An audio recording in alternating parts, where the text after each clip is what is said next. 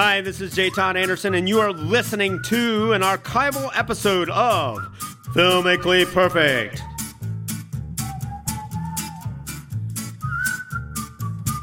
I'm a soldier in the army of the Lord. I'm a soldier in the army. I'm a soldier in the army of the Lord. I'm a soldier in the army. I'm a soldier in the army of the Lord. I'm a soldier in the army. I'm a soldier in the army of the Lord. I'm a soldier in the army. I got my war clothes on in the army of the Lord. Oh man. Isn't that something? I love it, taking us all to church, which leads us right up to this edition of Filmically Perfect on 91.3 WYSO. On this day, among the many perfect films so far, we add another to the list. In fact, I would like you gentlemen to let us know, what exactly is this movie we're looking at today?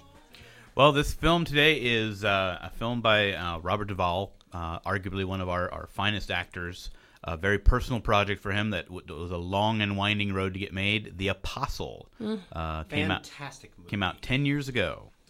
10 years ago, and it took him something like 15 years in the making. And correct. Yep. Not only is he the star, he also directed it. He also, yes, indeed.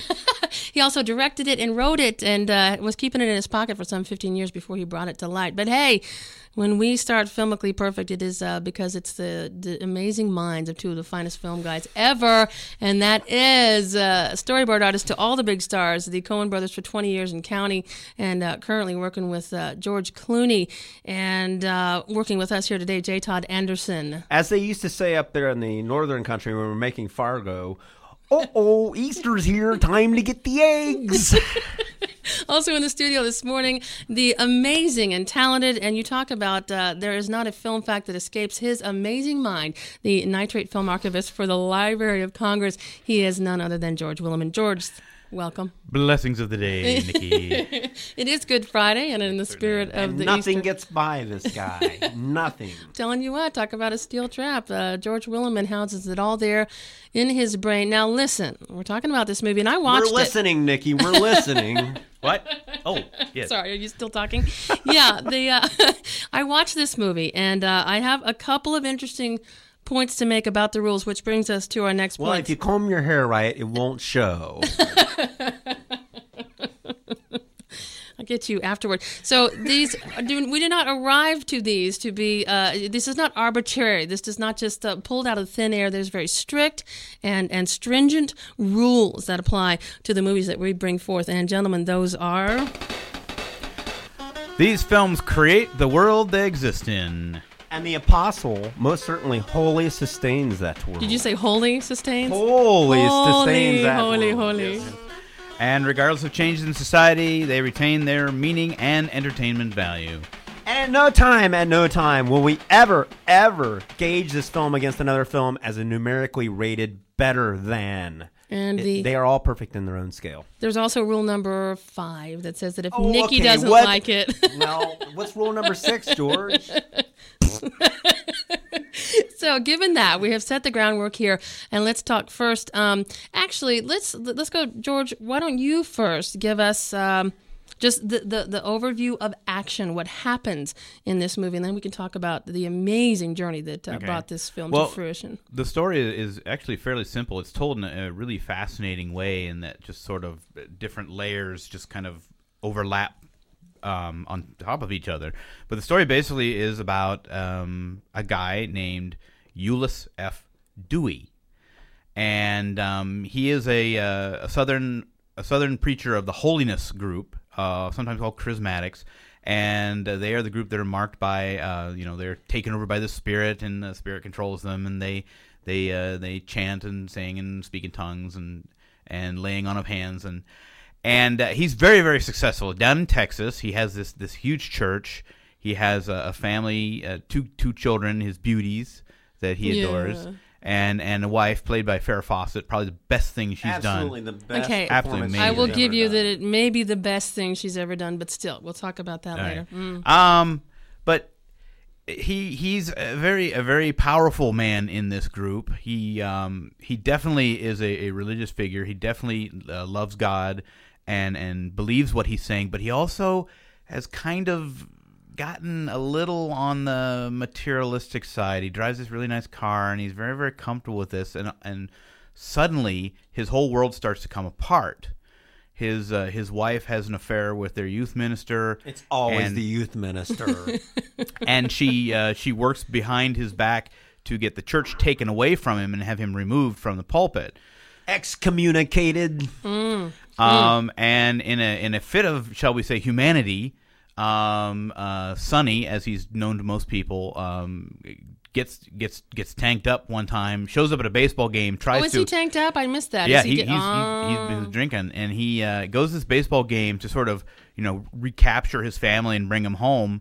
The youth minister approaches him, and in his reaction, without even thinking, he grabs a baseball bat and whacks him across the face with it.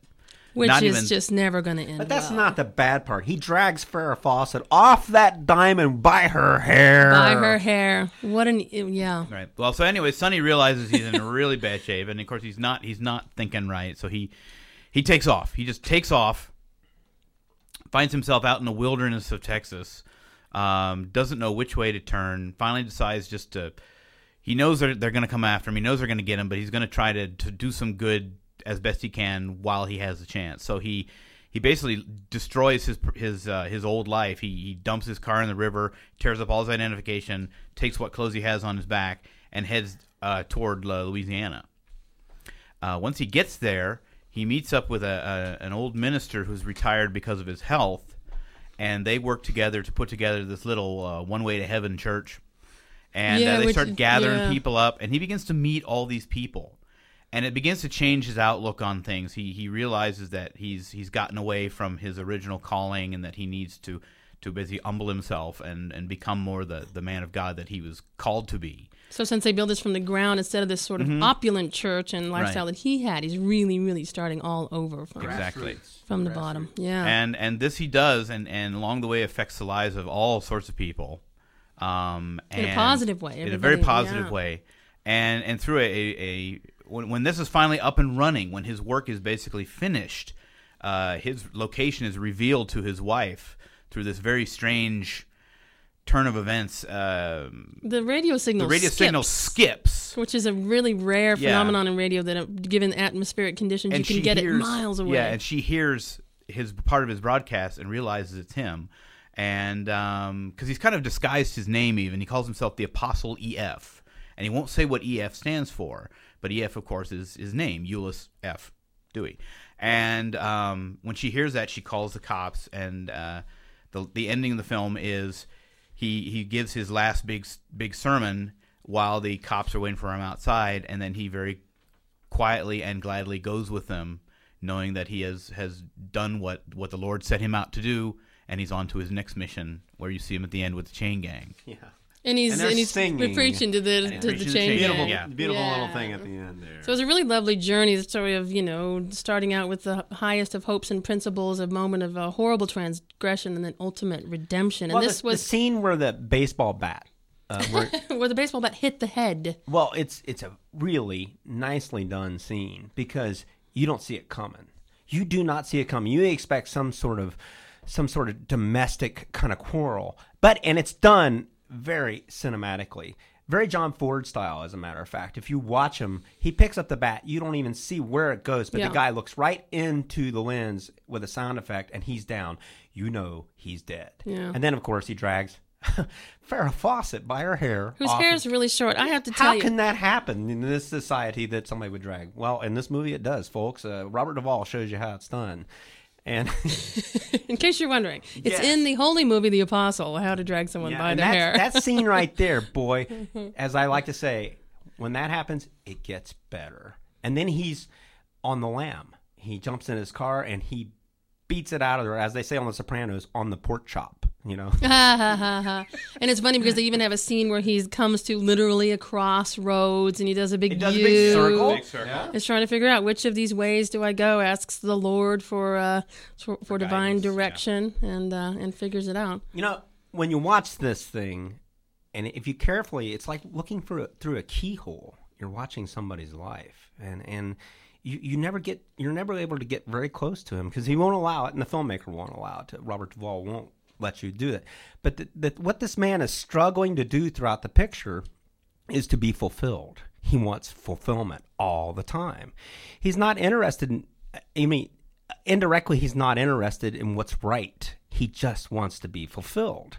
Everything he does, he tries to cleanse himself. There's a really good scene where he baptizes himself. He's trying to cleanse himself. And he seeks fulfillment every step of this movie, but he never achieves it because he never addresses what is right and what is wrong in this situation. That scene of him baptizing himself is just amazing. And plus the way it starts out, I didn't get what was happening at first because he's standing perfectly still, waist deep in the water with his arms up, and there's his head, but it's perfectly reflected below him. And it's sort of a interesting low light, you know, it's a bright water, so it's really sort of silhouettes and shadows. And I couldn't figure out what that strange spider was on the left hand of the screen because it was a reflection of him with his arms up. And then I realized your television set. Oh, is it? You need to get those bugs out of your house.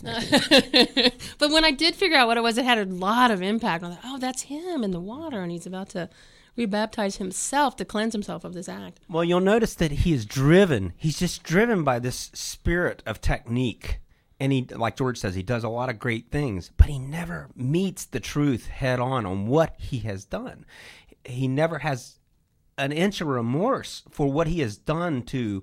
He always gravitates back toward his carnal ways of what he wants and what he thinks is going to make him happy, and he keeps hitting a dead end all the way in the movie. He just can't outrun the Lord in this movie because he is finally captured with what he has done, and he has to face what he has done as wrong, and then they haul him away in the car.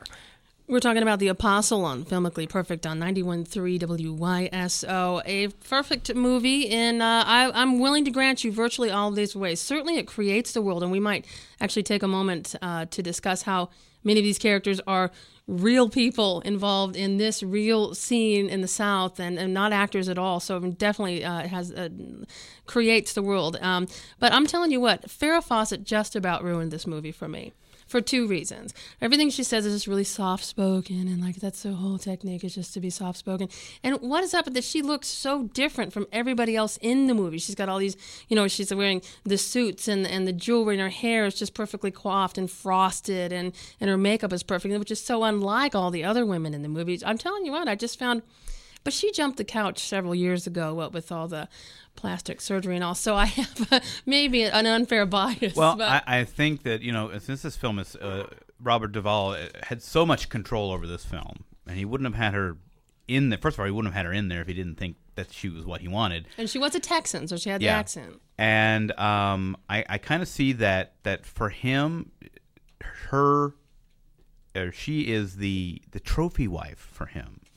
It's one more thing that he has done, because if you remember, I mean, even the scene where he goes back to the church after he's been thrown out, and he pulls out the $100 bill, and puts it in the pocket of the youth minister. You know, it's a show. It's like, you know, and this is where he gets off on. He's totally off on his wrong foot. It's like he's getting into this materialism, and look at this money. Look what I've, you know. Okay, they've thrown me out, but look, I'll do this. And then when he goes out in the hallway, somebody says, that was a good $50 bill, and he corrects them pretty quick. And that was $100. Yeah. All and right. Well, you know what? That helps me to think of it as a trophy wife. Okay, that's why she is so different, because everything's perfect. But okay, all right, that helps me. Okay. All right. Thank you. Anytime. So it creates the world, and now maybe I'm going to have to watch it again and figure out if the world exists, because he takes a world with him. When he goes on the lamb, when he goes running, he takes his world with him like a motorhome trail. You know, he ditches the car, and then it's just him. But the guy has so much charisma when he's talking to people that he brings this world with him, and he sets up this world as if to recreate it. And I have noticed a lot of times, you know, when you're dealing with people who have gone over the top like that, their impression of God is them on their best day with superpowers. Right. That's their scale. And this is Robert Duvall's character pummeling himself through the South and trying to regain and right this wrong through technique. He uses all technique. Everything he does is technique. Wouldn't you say, George? Yeah, a lot of it is the technique. That's a lot of what seems to be in the Holiness movement is beyond just, you know, preaching or just normal preaching or that kind of thing. And he bolts on through there, and everything he does is trying to right this wrong his way. In other words, he's doing the Lord's work, but you get sometimes the impression that he thinks he is the Lord when he's on the radio preaching, and he impresses people. He's, you know, he draws them in. People are drawn; they're not driven, you know. And this is very obvious in this picture with Robert Duvall. It also helps if you're one of the best actors of our time, and that's exactly what he is. One of the cool things about Robert Duvall in this picture is that as a director, as an actor, George and I were talking about this. He finds little things that work for him as an actor, and he puts them in the movie. And only gifted people that really have a skill at acting can do that. And Robert Duvall shows this because you see the guy running around the yard. He's cooling down after his, you know, they had the montage of all the ministers talking. Yeah, kind of like trading off, like really taking the baton. Good. Yeah, right. It was amazing. It was very near the beginning, and you sort of get a sense for how this works. It's like everybody coming together and sort of building on this fervor. And as we were talking about this creating its world, I think it's a real nod to him that so many of the real people who are involved in the Holiness movement are involved in this film. Like all of those people up there with him in the tag team preaching scene are all real Holiness ministers. Duvall, the only one playing the role. Playing the role, yes. And let's see who else. Well, the two great ladies that are in his church, the large black woman and the little skinny black woman, are also both real members of real Holiness churches, and not naturals actors on the camera. I mean, what are the odds? Oh, they're wonderful, really. And the gentleman he meets fishing, the old man he meets fishing is another minister. Soft-spoken, never wonderful. Acted before, yeah. Maybe there's something about the presence of the Holy Spirit in somebody that makes it just shine right through on film. And then Rick Dial, who plays Elmo, who is the man who runs the radio station, has a garage and everything like that. We love this guy. George and I just love this guy. He owned a furniture store, right? Yes, How did Robert Duvall find him? How did that hookup happen? I think he met him through Billy Bob Thornton because Rick Dial is also in Sling Blade. Oh. And one of the greatest things, and this would never happen in Hollywood. This would never, ever happen because Rick Dial runs a furniture store. He told Duvall and Company that the only way he could be in the film is if they could work him in around his big summer blowout sale. And they did. They had all the, you know, here they are. Here's this film production, you know, burning money, and they had to work it out, and they had to work it around his summer furniture sale. But again. And they did. They did. And another thing, and speaking of that you're never going to see in Hollywood, is a true depiction of the area that he was working in. The first 10 years I was in the movie business, I was down there quite a bit working on movies in Mississippi, Louisiana, and Texas. And he's got this thing dead nuts accurate. And you just, if you go to some studio guys are all sitting around, well, we got to sex this up. This don't look real. This don't look real. They're never, ever going to put in the way Robert Duvall, again, here's his incredible actor's touch and knowing just how to place it in front of you. This is the way it is down there. Everything is just so real in this picture. And it'll rattle you a little bit. It's a little scary watching him move because you've met people like Robert Duvall. I'm sure people have. He has a lot of power. Well, didn't this whole thing come to him by virtue of he was doing something off-Broadway? Right, the character. Doing an off-Broadway business and doing some background research when this world came to him. Yeah, he was down... being kind of a method actor, he was down researching his character, and he kind of went into one of these Holiness churches and was so taken by what he saw there that he thought it would be such a great film. And so he wrote this script years before the film actually was made, like 15 years. But of course, you know, being a serious film about a religious subject, Nobody wanted to talk to him about it. Because you got Sister Act and all that kind of business. You know, and so finally, I mean, the time came where he basically it was get off the pot, you know, basically, and he put his money where his mouth is, and in an interesting turn of events, and he does not say that. I hear, I heard this somewhere that his accountant came to him and said, "Look, you've got this certain amount of money which you need to spend, or you're going to get taxed on it." Oh. And that was the money he used to start the film. So we're talking about The Apostle, a perfect film on Filmically Perfect on 91.3 WYSO. And so as far as the rules go, we're doing pretty well. It certainly creates the world, and particularly, I might add, with the use of real people from that scene that just really makes this come to life. Certainly sustains it. And now with the trophy wife, I can go there. And with the despite cultural that's the changes, only reason it sustains it because, you know, now we've talked Nikki and... this is okay now, Nikki. You know, that Farrah Fawcett's a trophy wife. Well, that's the only way it makes sense. Otherwise, heavy she's just sigh, sort of like this, folks. She's like this, like steel-plated glass with all oak background. It's just bizarre. It just doesn't make sense to me. Except now, okay, I can buy that. Well, it is, and she is an interesting contract to Miranda Richardson, who plays Tootsie, the little gal that he meets down in Louisiana. Yeah, who's wonderful. And the thing I love about her is, you know, Miranda Richardson is as British as, you know, steak and kidney pudding, but she just does this incredible job and fantastic accent, yeah, Southern gal, yeah. And Billy Bob does a really nice job when they try to run over the Bible with the bulldozer scene. There has never been anything like that in a movie I've ever seen. And then this, and you're sucked into it. Dial character doing the play-by-play right, yeah, for the radio, which again was totally improvised. You know, because it's, you know, so while they good.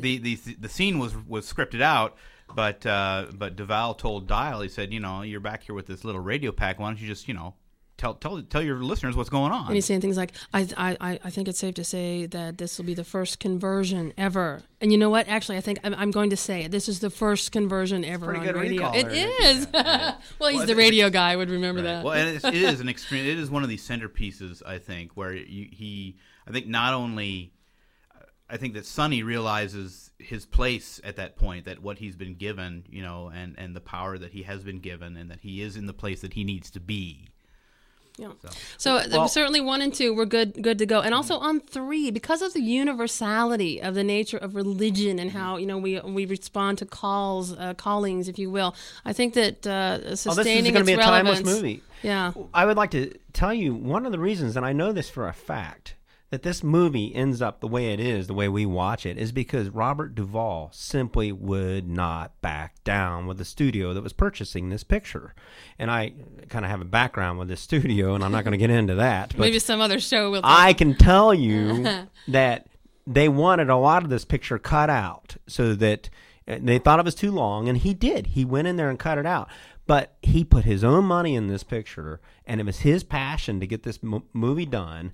And he was recalcitrant. He would not back down. This picture went out exactly the way he wanted it. That's as I understand. And even after I've talked to him, because I was at a screening and when they did this movie and I saw it, and I remember talking to him a little bit about that, and I was just absolutely bowled over by the fact that it was the way it was. And when you talk to Mr. Duvall, you find out it's the way it was is because that's the way he wanted it, and it was his money, and he simply would not back down. So because of that, because of his convictions of doing a great movie, we have a great movie that's going to be around for rule number 3 for quite a while. And interesting, it's my understanding actually that sort of the scene, and you gave it the name, the name, the holy, what did you call it? That sort of the Holiness movement. The Holiness movement, the Charismatics. Yeah. That's been around for a long time. Oh, yeah. time. So not only does the relevance of just sort of the human theme, it's a very big movement now. And it's everywhere, and it is the real thing. It is a happening thing all over the world, for that matter of fact. It's just that Robert Duvall touched on some of the roots in the deep South of this movement, and he establishes it and identifies it all through the movie. Well, and the thing I think that will make this film last for me anyways is that I so love that it is a serious look at this. Absolutely. This, you know, because no tongue in cheek, no making fun. They're not making fun of these people. These are real people. You know, the holiness movement is so unusual that it would be so easy to make fun of, and it has been made a lot of fun of, and it has been parodied. I kind of think of this film is like the antithesis to Elmer Gantry, which also somewhat deals with the same sort of charismatic, but it's very theatrical. Yeah, Elmer Gantry is a theatrical film all the way. Whereas this one, these people are all very real, and they are given proper. It's very respectful. This movie is very respectful. And that's what I love about it. There's not enough of that, you know, in our day, in our sort of incredibly cynical, jaded era. It is so easy to make fun of religion and to pick on other people and stuff like that. Sure. And for, it's almost sport. For Duvall to have, and he really went out on a limb to make this movie because, here's a movie that's respectful to religion in this postmodern era. How do you sell this? But it's becoming a beloved movie by so many people, religious. I mean, and it works for both the religious audiences and the secular audiences as well. And he was terribly, as I understand, he was terribly convicted when he did it because he wanted to do a great movie. We're actually getting close to the end of our time here, but I want to mention also the opening scene, which is so good with. Now here's the deal. I'm all about music. That's what she's about. George, we finally figured it out. I was wondering. I am driven by music. Who are you really? But I watched the whole opening scene where there's this horrible car crash, and he comes upon this, and he suddenly realized what he has to do is help these souls across the threshold, if that's where they're going, or to maybe encourage them to stay on this side. But he just immediately knows that he needs to minister. That's what his role will be. Pulls up with his mother in the car. June Carter Cash is exactly 2 years older than he is in the picture. I wasn't going to say that yet because it took. Well, no. Here's the deal. It took me until she started singing that I recognized her voice. I was like, for heaven's sake, that's June Carter Cash. And she did a fine job. She did a fantastic job, didn't she? Yeah, yeah. I'm glad you mentioned the car accident scene because it is such a striking way to get the movie started. I mean, there's a little precursor where you see him as a little boy being taken into the Holiness Church, where he first is sort of brought into this world, but then to introduce him. You know, with no names or anything. It's just, it starts with this accident, this horrible accident, and Sonny just arrives there, and you're right, he knows exactly what he is to do. And I think that's where you see, for all of his faults and all of his sins and all of the bad things that he does throughout the movie, and he has done, this is the real man, and he is the man of God, and he knows that this is what he needs to do. And that is a redeeming scene because... the two people, occupants in the car that are dying or else they didn't die, they respond to Sonny in a big way, which sets this picture going right on down the line. It shows that he's for real. He really... Yes. Yeah. Yeah. You believe in Sonny. Yeah. Yeah. We've been talking about The Apostle on 91.3 WYSO, the brainchild, and just really the long burst and grown through into production work of Robert Duvall, who not just starred in it, but wrote it and directed it and executive paid for it. Tour de force. Absolute tour de force. And a perfect film. George and I have deemed this a perfect film. And I tell you what, it has to be, if you think about sometimes, a lot of times they call these projects vanity projects. Yeah. This one is not a vanity project, but it's one of the few films I can think of that a maker or an actor was so driven to make that is going to be on our perfect film list just because it is such a wonderful, honest piece of work. Thumbs up for Bobby Duvall. Indeed. Filmically Perfect on 91.3 WYSO. J. Todd Anderson, storyboard artist to all the big stars. Thanks so much for being here today. Hey, my pleasure, George Willeman, the Nitrate Film Archivist for the Library of Congress. Gentlemen, always a pleasure. Are we going to give a little tip of a hand of what we got coming up next week? No.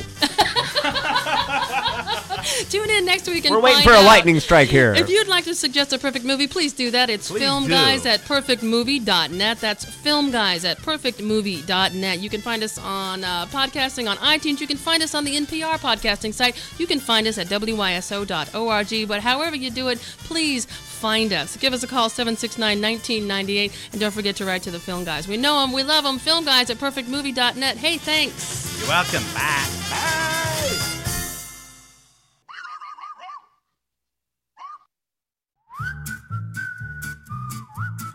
Thank you for listening to an archival episode of Filmically Perfect. Please keep an ear out for new episodes of Filmically Perfect, coming very soon to iTunes and hosted on our website, www.perfectmovie.net. See you, please.